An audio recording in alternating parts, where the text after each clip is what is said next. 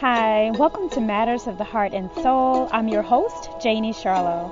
Matters of the Heart and Soul is a podcast to raise awareness and awaken humanity to all that is within. We want to be a beacon of light on your life journey.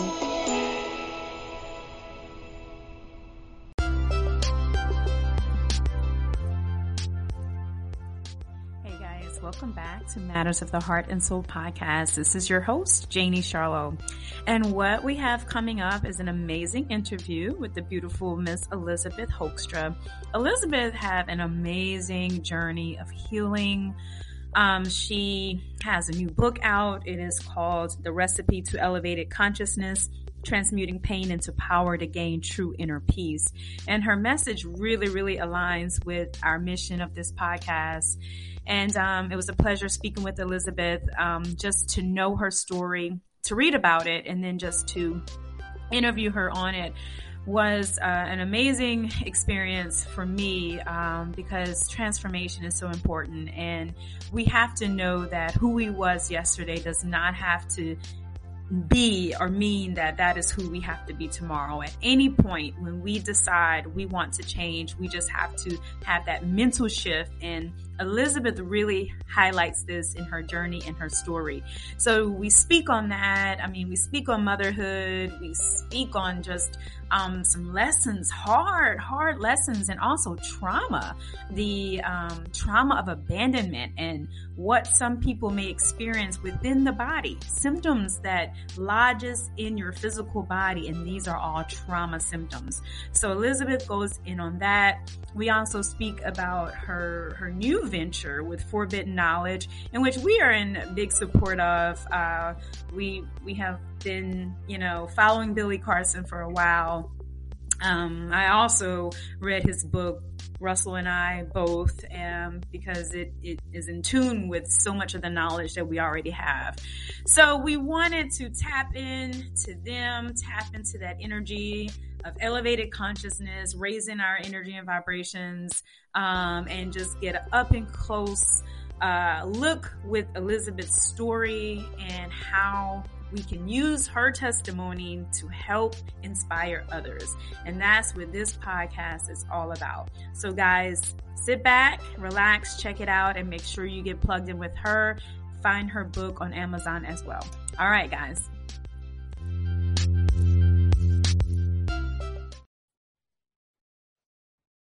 Hey guys, welcome back to another episode of Matters of the Heart and Soul podcast. Please welcome to the podcast, Miss Elizabeth Hoekstra. Welcome to the podcast, Elizabeth.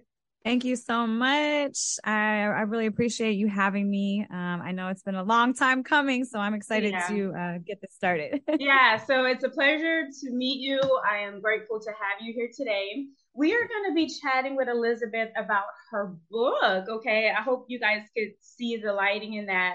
But it's The Recipe to Elevated Consciousness, Transmuting Pain into Power to Gain Inner Peace, True Inner Peace. So I want to dive right in, all right, Elizabeth? So in your book, one of the biggest traumas of your life has been abandonment. Yes. Um, you kind of start off that you were adopted at about three months of age to an mm-hmm. American family, yes. and that you were pretty much in the crib the first three months of your life. Yeah. So can you just expound on that and how yes. you figured it out that those you being in a crib for those mm-hmm. first three months of your life led mm-hmm. to a cycle of feeling abandoned? Yeah. So I've always had these massive abandonment issues throughout my entire life and always wondered why it was so crazy because my conscious memory, you know, I, I grew up with a family that, that I felt supported and loved, and they never abandoned me. So I was so confused as to why my body would go into these stress states when I would feel like I, w- I was being abandoned. For instance, in a relationship, if I got into a fight with a boyfriend or something and he would want to walk away from me, that would literally feel inside myself that, that I was being ripped apart and almost dying. So I was always so confused as to why I had these massive abandonment issues. So throughout my healing journey, I realized that I really wanted to connect to the root trauma of the reason why I would feel those abandonment issues. And so what I did is I studied ways I could really try to bring that up into conscious memory. So a couple different ways I tried, which had actually worked. Uh, I did somato-emotional release work, which is a type of body work where the the practitioner will connect to your cellular memory. So she will, you know, put her hands on different parts of your body, and randomly memories will come up. So I started getting that type of body work. And one of my sessions, she actually put her hands on my stomach, and all of a sudden I had a rush of memory, and that memory shot me into my mother's womb, actually. Wow. When yeah. I felt like, well, during pregnancy, halfway through pregnancy, the stress hormones are are able to cross the placenta. So babies can feel this, the mother's stress. If the mother yes. is stressed or anxious or depressed, the baby can actually feel all of those things. So I shot back into that moment and felt my mother's stress of the pregnancy. I felt her anxiety, her depression, her just everything. And it was almost like she didn't want me. So yeah. that was the first click. And yeah. honestly, that it hurt to know that, but it also healed something within myself, because now I have more understanding. So even further deep into it, I actually did regression work where I got hypnotized. And my intent of going into that regression work was to really figure out and experience my birth again, so I could know what was going on with me and really just connect with, with that experience, because I felt like it had something to do with, with my abandonment issues. So yeah, yeah. I went deep into it, and I actually got to re-experience my birth process. I came out of the womb, and I could actually feel the emotions of me as that tiny little baby wanting my mother to to hold me and look in my eyes and tell me that she loved me and grab me and just hug me. Wow. And I remember really feeling that deeply. Almost, it was one of the most, it was probably one of the strongest emotions that I've I've had in this life, which is not crazy, but it's it's it's really interesting to to see how strong that emotion is as just a tiny baby. So I experienced that that again, and the doctors pulled me right away. And my mother, I never got to look at her. I never got to lay on her chest. And I never got that first embrace of, of when, you know, the mother has the baby and the doctors will place the baby on the chest and the mother will look at the baby, hold the baby. Um, I never got that. Yeah. So that's kind of how I started realizing um, where my abandonment issues came from. And then through meditation, and through, I, I do a lot of float therapy. So um, flotation therapy is you dissolve a thousand pounds of Epsom salt into about a foot of water, and your body actually becomes less dense than that, um, that, that liquid mixture. So you lay on top of this water and you lay and float effortlessly. And this, the liquid really matches your skin temperature. So it feels like you're just, you know, kind of floating yeah. through space almost. And that actually puts your brainwaves into a deep meditative state, even if you don't really want to. Now, a lot of people get anxiety when they float for the first time because it's dark and it's in a little pod or a room. A lot of people have claustrophobia, but once you can kind of beat that anxiety, your brain and body will go into that meditative state, and you can actually learn to reprogram your subconscious there. So I've done a lot of that work, and a couple times that I've I've experienced flotation therapy, I have um I have gone back to these early moments of my life when I realized that I was just being monitored and I wasn't really getting the interaction, the human interaction that a young child, a young baby needs. And back then, when, you know, doctors' discoveries, they didn't really understand or know how important it was to connect at that time as a baby. So my message to to your following out there is really understand that that those first moments of life are so important when it comes to conditioning and teaching your child how to function and be emotionally secure in this life. It it matters. That it beginning time matters. Yes. Yeah, it does. And abandonment is actually a huge trauma, a huge oh, yeah. trauma for so many people, and it's unconscious. So yes. Can you shed some light on what are some symptoms that people may be experiencing and they have no clue that it's an abandonment issue? Yeah, so your body will actually go into these stress states. And once you become very, very aware of what your body is doing, um, you know, something that triggers you, right? So like I said, when a when a boyfriend would walk away from me in an argument or something, I would feel like I was dying inside, which means my heart started racing. My pupils would dilate. My body would basically go into fight or flight, and I would get short of breath. I would, you know, I couldn't breathe. And then I would actually get pain in my upper stomach, like right where my stomach and my solar plexus is. I would actually get physical pain there. So those are some signs that you have, you're, you're being triggered, and that the trigger is, is a little bit deeper than just from that specific instance, that it might connect to something that's way deeper within your, your body, your cellular memory, that you need to kind of work out, because yeah.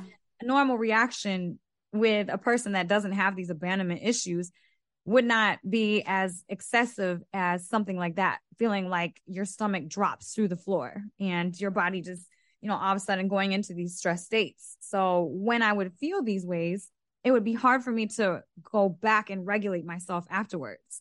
So that's a problem that a lot of people have these days, is being in a stress response and not being able to regulate themselves back into homeostasis, out of, out of sympathetic, when your nervous system is, is, is, you know, facing threats. So that actually is a, a big issue that a lot of us face these days, because you actually lose brain function when you go into that state. You're not thinking logically, you're thinking reactively. Yes. So, yes. yes. You're right on it. Can mm-hmm. you shed a little bit of light about the nightmares that you spoke about in your book, and what did that reveal? Yes. Which was, oh man. And so, how parents, even if you have children who, you know, constantly have repeating nightmares, like what alarm or what should you be thinking about? Or maybe what questions should you be asking your children? Yeah. Yeah. So I just, I remember I was young, I was a young teen, and I think my, my, my dream started happening right around eleven, twelve. And they would, it would be a repeated dream of, I would just, I would wake up in, in these cold sweats. I couldn't breathe. And I would feel like there was just a dark figure over me. And that would just keep repeating and repeating and repeating. I would have probably the same nightmare at least a couple times a week, which is a huge signal to parents out there that there is something that is bothering your child on a subconscious level, that that child or the subconscious is trying to work out through R E M sleep. So parents, really, really be on alert, especially if it's a repeated dream and they're having it over and over and over, especially at a, at a young age like that, when a child, you know, ch- children have nightmares, but not to the point where they have the same nightmare a couple times a week. So that's a huge red flag. Um, So throughout having this repeated nightmare for years, for years, I would have this. I figured out, I'm like, well, maybe there's something wrong with me. I thought that, you know, there was something wrong with me, that I needed to fix my dreams or something. I was sick of feeling in this panic every time I would wake up a couple times a week. It was making it hard for me to study in school. It was actually, it was bothering my sleep process. So I wasn't feeling clear. I was just mentally exhausted, basically. And I wanted to fix that. So I asked my parents to take me to a therapist. I'm like, I'm messed up. I need to talk to somebody. Yeah. And through that experience, it all kind of came flooding back, because I think when I spoke out loud and my brain could actually hear the words that were coming out of my mouth, I think that kind of triggered something inside my, my cellular memory and my mind, that I experienced a traumatic sexual event when I was very young. Mm-hmm. Was it a sexual molestation or? Yes. Okay. Yes. And it happened for a very long time, okay. a, a really long span of time when I was really young. So, okay. Yeah. And so seeing that, how do you feel being exposed to a sexual encounter such as molestation for such a long time um, at, at a young age distort your perception of your own self-worth or even what love is? Mm-hmm. Yeah. Yeah. I mean, it, it honestly, it really messed me up for a very, very long time. And I've had to do a lot of work, a lot of work to be able to function, quote unquote, normally in this society. Um, because when something like that happens to you, you begin to believe that your worth is based on those acts. So if you don't perform those acts, then you're not worthy.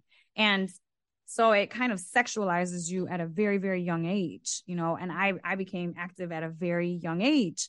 And I began experimenting with different drugs and alcohol at a very young age because of that instance caused dysregulation within my, my vessel. So I was always searching and reaching for things to make myself feel better because I wasn't feeling good in my own body. Mm-hmm. So I started the drugs and the alcohol and the partying and, and everything at a very early, early age, which happens to a ton of people. Mm-hmm. And also during those, those periods of time, my body, you know, I talked about sympathetic fight or flight. The nervous system can actually go deep into another state, which is freeze, when you feel completely just, you know, the threat is there, but you, you can't do anything about it. And you just, you know, you kind of shut down everything and you, your brain disassociates from whatever event is happening. Mm-hmm. So I would go into freeze a lot when I would experience different events through my teenage years and not be able to, to move and not be able to, I mean, I experienced another, another instance of, of abuse and I, I couldn't move. Yeah, that is in the book as well. Yeah. Yes. So, yeah. and, and a lot of women, this happens to, and, and it's a really, really terrible stat. I think it's, I think it's three out of five women have been sexually abused at a young age. Yeah, so, it, it happens often. And it leads to other things, even what you mentioned in the book with you going into being a dancer and then re- owning, well, running your own prostitution company yeah. or whatever, and um, sex trafficking. Not that you mentioned that in your book, but we interviewed another young lady about it on our podcast because these are dark areas. And I think it's important to bring light to mm-hmm. it yeah. and the fact that you healed through it and healing yeah. through it. Mm-hmm. Um, so what advice would you give a young woman right now who perhaps was molested? She's never told anyone, and she's in that life. She's in that life. What is your advice to her? Well, first and foremost, I want to let these young women know, and even young men. Yeah. That there young is, men too. Yeah, exactly. And it's, it's, it's a, it's a crazy world we live in, but yep. there are ways out of it and you can feel better because a lot of times when you get abused, when you're young, you feel very hopeless. You feel very, your self-worth, you don't have any. And you feel like you have to do and reach for these different things to fill yourself up. And I'm here to tell everybody that there is, the grass is greener on the other side. There are ways to make yourself feel better naturally without the drugs, without the alcohol, without the partying, without the sex, without the busyness, all of these things. You can actually naturally feel good all the time, but you have to start doing the work. And it starts with you, nobody else. Nobody else can help you become better. You have to help yourself become better. You have to fill that hole that you might feel that you have, the gaping hole inside of you. You have to fill that up with your own self-love. But it starts with doing the work, which is extensive. There's a lot of different ways that you can do the work, which I talk about in my book. I mean, there's there's E F T. Yeah. There's, yeah. yeah. It's a great book, guys. I mean, definitely pick it up. And I'm, Elizabeth's journey, I mean, she went down, I mean, to the darkest of the dark, because there was, um, there was pills involved, strip clubs, um, you sold drugs. There's the, the boyfriend that was the Bonnie and Clyde, and, uh, even jail time, right? Yeah. Yeah. It's just, yeah. I was so desensitized from yeah. life that I didn't feel like anything could ever touch me. I mean, I was up in probably about ten cops' faces with guns pointing in my face, like, do something, you know? Yeah. What? Like, what? Yeah. I mean, but I was so desensitized. I didn't yeah. have any real grasp on what life really was and how, how, how bad it could really get because I didn't care. I felt like, whatever, it's not going to happen to me. And even if it does, I don't care because I, I numbed myself so much throughout my life because of all the pain and trauma that I went through that I couldn't really feel anything. Yeah. So you had no emotions. You didn't feel anything. Not really. No. And I, I like to, I have a book that's called Seven Steps to Mastering Emotions. And we have to feel emotions because oh, yeah. it is our ticket to our subconscious. Mm-hmm. Um, so if you're out there and you're not feeling nothing, you're numb, that's because there's so much pain. There's a lot of healing that you have to do. Yes. Um, Elizabeth, so tell us a little bit about What what was one positive thing about jail and what was one negative thing about jail? I mean, that's a question I've never asked anyone. Mm-hmm. You know, what what was something you learned that you will never forget? And what is something you're like, I never want to ever do that again? That made you realize that? So jail was interesting. Um, I, I turned jail into, instead of this horrible event, I turned it into an experience in my head, and I made it into like a girls' camp. So I tried to be spunky and happy, and I really tried to uplift people in there, which I, I started doing. I created these gym classes, and I had these girls doing yoga, and we would play games.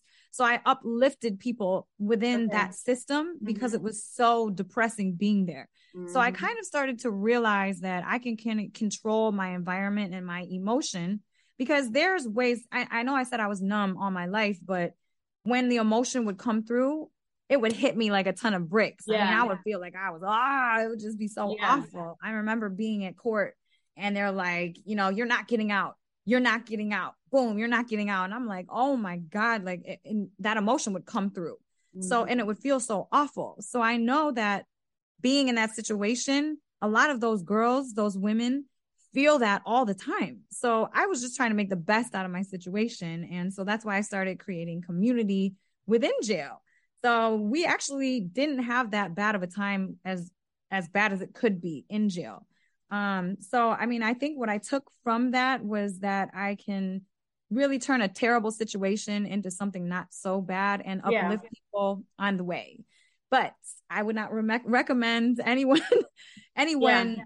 getting themselves into that kind of, of issue or, or trouble to be able to face that, because that it was not a great experience. Okay, I just made the best out of it as I could. Yeah. Um, I didn't see the sun for months. They didn't let us outside. I literally didn't go outside for months. And that was terrible, terrible for my mental health. It's terrible for anybody's mental health.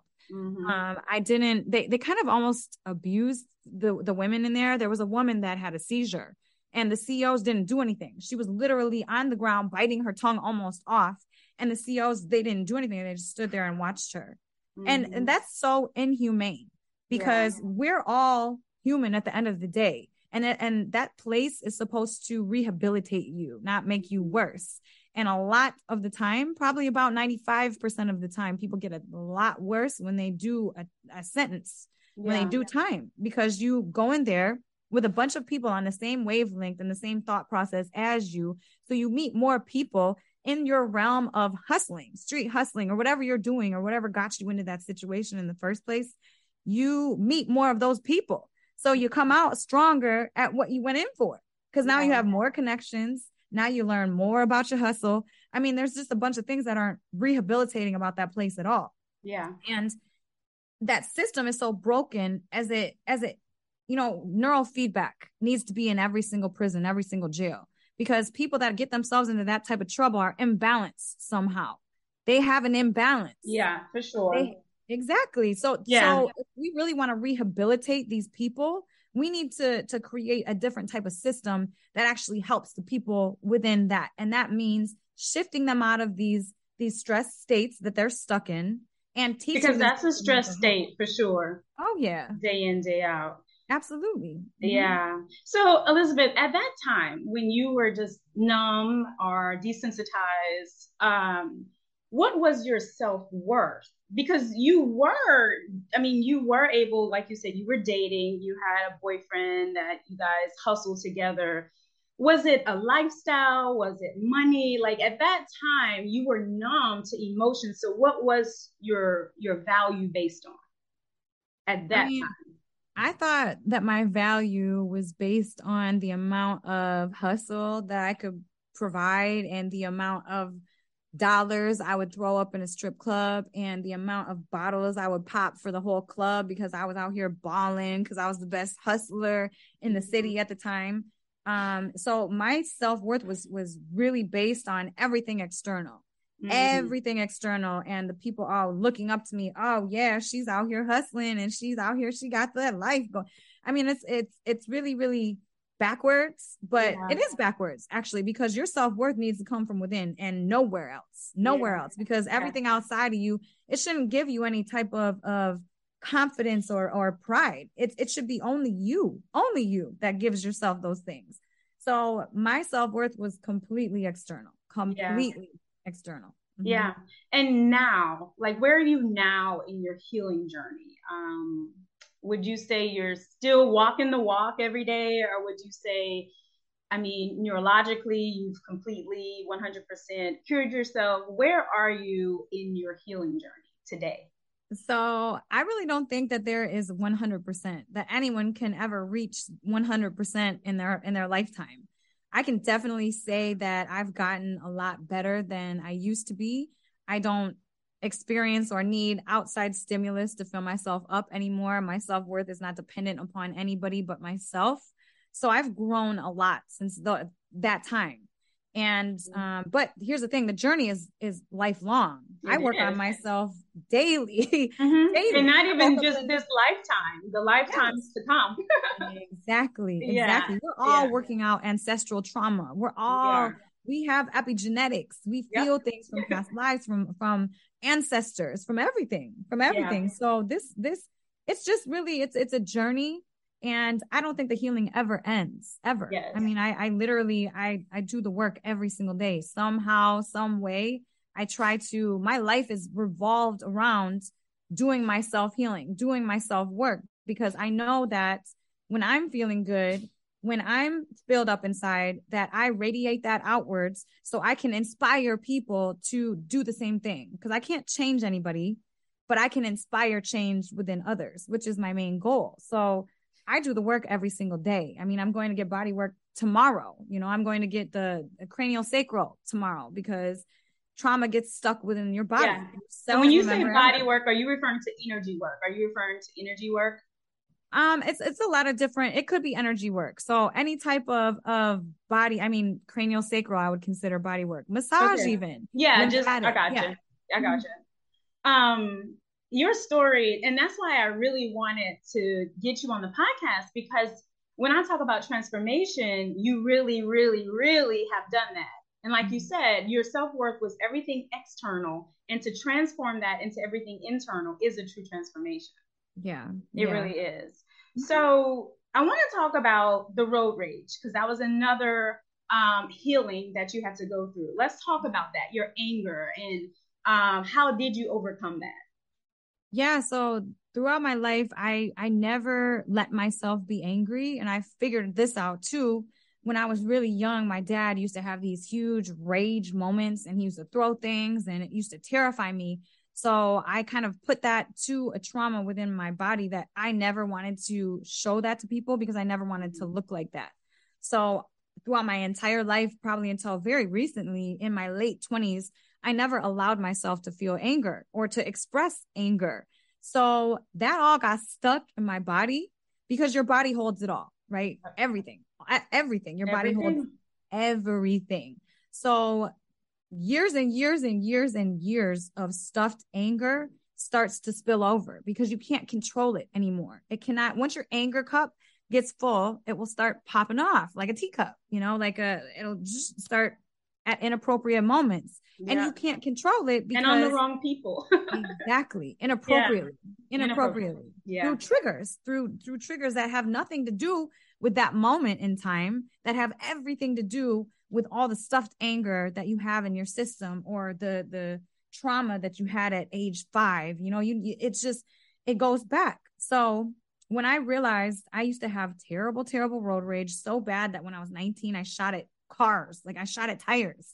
I mean, yeah, I, I, I thought that was so yeah. angry, mm-hmm. so angry. I mean, what, now that I look back on, on my nineteen year old self, I'm like, oh girl, I just, I hope you heal. Like, oh man. Yeah. Just, Which brings yeah. me to my next question. What would you say to your, I would say nineteen, but let's go back to that three month old that's in that crib. What would you say to that baby? From three months on to Elizabeth today, what would you tell her? You know what? I don't even think I would, I would vocally say anything. I would just grab that baby and give her a hug. Ah, Let I her know, that. man, like yeah. you love you. Yeah. You are all you need. Give yourself a hug. You are yes. all you need in this That's world. That's it. And love is the highest vibration in the multiverse. And yes. we all need it. And I think that is the biggest issue with a lot of people that are in jail. It is supposed to be a place for rehab, but it's everything stems from a lack of love. And mm-hmm. what most of the world don't understand is that that love is already within you. You don't yeah. have to seek it externally through a boyfriend, through a job, through anything. It is already within you. Any title, no title, nothing can give it to you. You have to find it yourself through the work.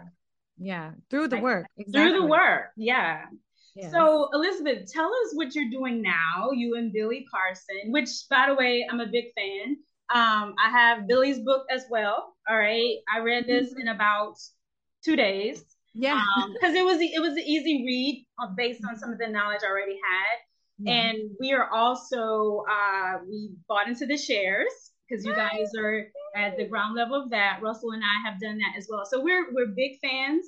Mm-hmm. And um, I appreciate you taking the time to speak to our listeners. It's going to be very important, you know, to our listeners. Um, so tell us what you're doing now. So yes, um, I am the director of operations with Forbidden Knowledge, and I'm so blessed and grateful to be in this position because when I met Billy for the first time, it was like we connected on a different type of level, and everything that he was doing, I was like, I want to do that. You know, everything that he was pushing, the, the knowledge, the power, the he love. He inspired you. He inspired you. Yes, yeah. absolutely. And mm-hmm. it's everything that I believe in. Everything that I study, that I research. I mean, it's just everything that I've ever wanted to do. So I'm so grateful to be in the position that I'm in now. And it's, it's really great because I've been able to really take my previous careers and wrap it into this one and really help lift and expand the brand, which I feel like at the end of twenty twenty-three, I mean, it'll be a household name. I know it. I know it. It'll be a Netflix, Amazon Prime, which it, I honestly even believe it will be bigger than that because we are not only a T V network, we are e-commerce, we're a book publishing company, we're music. It's everything. It's every, yeah. it's life wrapped into a company, right? Yeah. And if you so, are awakening to the knowledge of who you really are and it's important to you, then this is definitely a company you want to support. Yes. And that's how we feel about it. It is about who we are and we're being intentional in who that and who we are. And how we want to spend our money, of course, mm-hmm. but it is, it is all wrapped up into that. And I think this is a good time for people to, to get in. Yes, absolutely. It's definitely a great time to get in because if you've watched Billy over the years, you know how he moves and how he acts and how hard he works. And I come from the same type of hustle mentality. So the energy put together is, is, yeah. You know, so all that stuff you did, hey, it, it is not in vain. I believe everything that we go through prepares us for the next. Yes. So everything that you you have gone through is to prepare you for where you are right now. For sure. Yes, absolutely. Absolutely. It was just, yeah. it was funny. Uh, Billy was on Jimmy Church's show a couple nights ago, and they were talking about the exact same thing, that if one thing was different in the past, exactly. we would not be sitting here. Life would be completely different. So everything that's happened over my lifetime, I don't regret any of it. I don't want to take any of it back. I love every experience that I've ever had because it's made me who I am today, and who I am today, I'm, I'm very, I'm extremely proud of. So. Absolutely. And I love your transparency. Um, I think it's so important. And I think that that's the only way we could truly be free is when we are completely honest and open about our stories and we own it. That's a part of ownership. You can't heal until you own your shit, right? Mm-hmm. Right. You can't. Absolutely. You, you have can. to own it. Yeah. Yeah. You have to own a lot of it. And I, I feel like society has made it somewhat difficult for women to speak out about the issues that I agree. they've had and, and are continuing to go through. And they make, they, they make it so women feel ashamed of things. And yeah. so I just, I want to, I want to change, help to change that narrative because yeah. right. You have to own everything that you've been through in order to heal that part of yourself. Yes, absolutely. Yeah. And it's so hard, but... my next question is, have you yet met your birth mother or birth father? I have not. I have not. I actually have a spiritual advisor and I've worked with her for over, over eight, nine years. And she's on the Forbidden Knowledge channel, actually, uh, Courtney. And I think during one of our sessions, it was almost like my mother's energy was passed over. So I don't know, maybe she's gone to the other side, to the next life, reincarnated already. I have no idea, but no, I have not met her or, or my father. Got it. So tell us about your son. Oh, yeah. You mentioned him in the book as well. Um, yes. A part of changing your life was when you became pregnant for him. So yes. Tell us about that and motherhood. What is that yeah. like right now for you? Oh, man. It's just, it's the biggest blessing that I could have had in this, in this life, because it taught me responsibility. It gave me a sense of, of responsibility. It wasn't just me anymore. Now I yeah. have to care for this tiny little thing that, that I made, you know, I made this, this being like it's yeah. a fractal of myself. Wild. Mm-hmm. So that, that sparked the change in my consciousness that I had to do better, that I couldn't be out here getting locked up and on drugs and partying all the time. I had to do better because now I am responsible for somebody else. So thank God for him. He's everything, everything. And, and he's, he's a little savant-y, you know, he's yeah. very, his math. I mean, he is a genius at mm-hmm. math, a genius, and he's only nine years old. So I'm, I'm going to watch that movie happen and, and unfold throughout his life. Um, and yeah, I mean, it's just been a, a wild ride. You know, parenthood can be very, very stressful, but I, again, wouldn't trade any of that for the world. And it's just, it's so interesting to watch him every single day change. And man, I just, I really got lucky because I was a, a horrible, crazy child. I mean, due to a lot of trauma, right? Yeah. But man, my son is so easygoing, and he's so, he's a mama's boy, you know? Yeah. He yeah. gave me a hug yeah. the other day, and he's looking yeah. up at me. He's like, Mom, I just love looking up at you when I hug you. You're just so beautiful. And I'm like, oh. you know? Yeah. And yeah. I think a part of being a mom also, if you, if, if you've been able to be conscious of those voids that you didn't have, like you just saying, just having that love in the first three months of, of life, you're able to give your child back. You're able to give your child all those things that you wanted someone to give you as a child. Yeah, exactly. Exactly. Yeah. And and that's a powerful, powerful thing. Yeah. And unfortunately, when I first had him, I wasn't as conscious as I am now, or else I would have been holding that baby every single day all yeah. day, you know? But yeah. still, I mean, it's his journey. It's my journey. And he's turned out awesome. Awesome. But it does give you a different perspective. The parent-kid thing, I mean, it's just, it's wild how you grow up and you have that kid perspective until yeah. you have a kid, and now you have the parent perspective, and now you understand more about why your parents did the things that they did. And you have more empathy and forgiveness for certain things, because everybody, and I feel all parents, just do the best they can do with what they know how.